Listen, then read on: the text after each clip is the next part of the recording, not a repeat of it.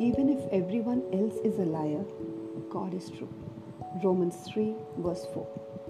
You hear people say all the time, you just can't trust anyone these days. That's a saying that has been around for a long time, though. The fact of the matter is that fallen mankind cannot be easily trusted. People will indulge in one or the other form of lies, deception, and manipulation to forward their own cause and secure their place in this world. God, on the other hand, is the personification of truth and faithfulness.